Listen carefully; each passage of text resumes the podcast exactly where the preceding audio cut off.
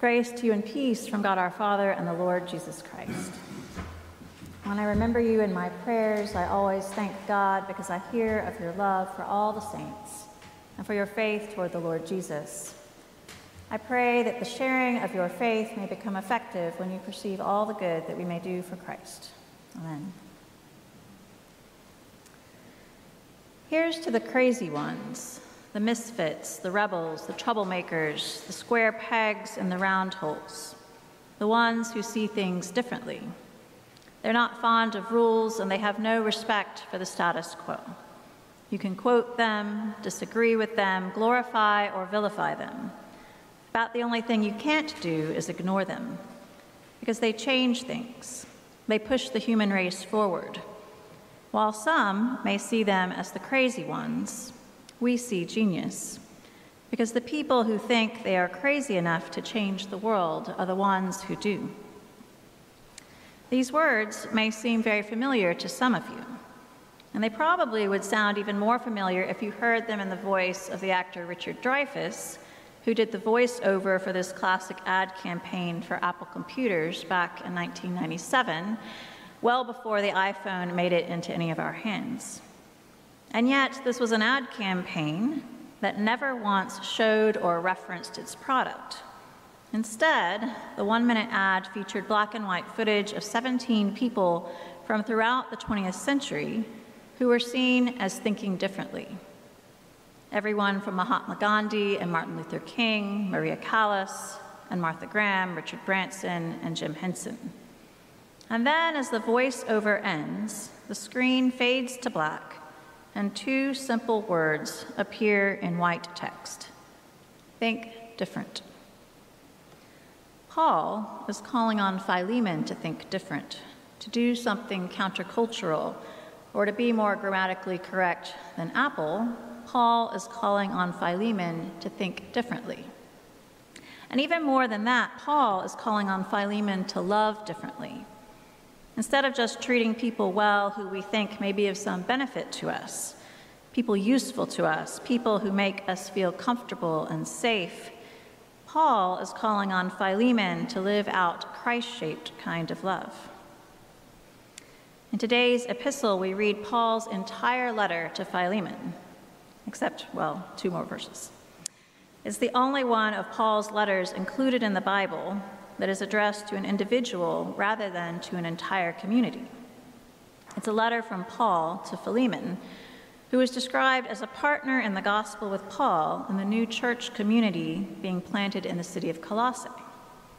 While this letter is on one level written from Paul to Philemon, he knows that in all likelihood Philemon will share this letter with his family and the church that meets in their home. So there, there must be something very special for us then in this letter between two friends and partners in ministry for it to have stood the test of time and when all was said and done to be included in our canon of Holy Scripture. Philemon was a person of means, enough means to open his family's home to be used for church gatherings, and of enough means to help financially support Paul's mission in Colossae. This is what Paul is getting at when he refers to Philemon as his partner in ministry. Of course, we hope that there was more to the partnership than giving material support. It's quite likely that Philemon and his family took on other responsibilities in the leadership of those following in the way of Jesus in their budding congregation. And so Philemon was a supporter and friend of Paul. But why? Because they both shared a faith in Christ and both believed that their lives were changed and made utterly new through God coming down to be with us in Jesus. But Philemon was also a person of enough means to own slaves. Onesimus, whose name means useful, was a man who was enslaved to Philemon. Somehow, though the details are not clear in Paul's letter, Onesimus decided to leave Philemon's household without permission. Some speculate that he could have stolen some money. Others believe he may have had a disagreement with Philemon about some aspect of running the household. In any case, Onesimus left without permission, which for an enslaved person would have had quite serious consequences under the law. So now Onesimus has somehow ended up where Paul was, likely in Ephesus, where Paul was in prison. It's unlikely that these two men of such different social stations would have ended up in the same jail cell. And it's unlikely that two men with such close connections to Philemon would just happen to end up in the same place at the same time. Again, Bible scholars have many ideas about how they ended up together in Ephesus, but the scenario that seems most likely is that once Onesimus fled to Ephesus, he heard that Paul was still in prison there, and he sought out Paul to ask his help and advice. Now, Paul would have been someone Onesimus knew from Philemon's household, and they may even have known each other well, depending on Onesimus's particular role there. And whatever connection Paul and Onesimus had before was now strengthened through their mutual support for one another in a difficult time. So when he makes his appeal to Philemon, Paul describes Onesimus as being his child and being his heart. Paul and Onesimus, in spite of their very different life experiences and statuses within the culture, are bonded together in love, and all the more by being with one another during Paul's imprisonment and Onesimus's time as a runaway slave. So now Paul finds himself facing a dilemma. He knows the laws regarding runaway slaves. He knows that his partner Philemon doesn't have to show grace to Onesimus in this circumstance. And yet, Paul knows and believes that Philemon is under a law much greater than the laws of the Roman Empire. And so, skilled persuader that he is, Paul decided to write a letter to Philemon, appealing not only to his loyalty to Paul, the apostle who shared the very gospel message that changed his life, but appealing to Philemon's sense of the grace that God had already extended to him in Christ. So, what then did Philemon and Onesimus share? Paul was what Philemon and Onesimus both had in common. Both men, master and slave, were like sons in relationship to Paul.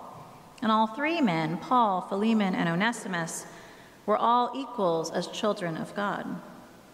Paul, because he was in this father to son and brother to brother relationship with both Philemon and Onesimus, then became a channel for Christ's reconciling love to flow freely between Philemon and Onesimus, to flow freely between a master and a slave. And yet it is Philemon, as the one with the legal power, who must face a moment of truth. Will I do what the Roman law empowers me to do and punish Onesimus for his mistake in leaving my household without permission? Or will I do what God's love empowers me to do and not only take Onesimus back without punishment, but go a step further by recognizing his freedom in Christ and then giving him his freedom under the law as well? Paul is calling on Philemon to do something countercultural. He wants Philemon to think differently. And more than that, Paul is calling on Philemon to love differently. Like us, Philemon was called to live into this Christ shaped kind of love. But what does that mean? It means to love Onesimus so much that it hurts to love him, so much that you want to give up all that you have for him so much that you give up your control over him, your claim on him. Love Onesimus with a love that is so great that it doesn't make sense. Love Onesimus with a love that seems upside down. Love Onesimus even when it doesn't benefit you, even when it could mean you have to give up something important, your reputation, your standing in the community, to keep standing with him. Love Onesimus like I love him, says Paul. Love Onesimus like Jesus loves you. Love Onesimus like he is a part of you, like he is of your own heart. The very end of the Think Different ad, just after the series of crazy ones and misfits and rebels, and just before the screen fades to black, one more face is shown. But it's not anyone you'd recognize. It's the face of a young girl opening her eyes as if she has just blown out a birthday candle or a dandelion flower to make a wish. This girl symbolizes the rest of us, the normal, everyday people who, if we dare to follow in the footsteps of these daring misfits, and I would add, who dare to follow in the footsteps of Jesus, have the potential not just to make a wish that the world would be so transformed, but to actually act differently and courageously to make it so.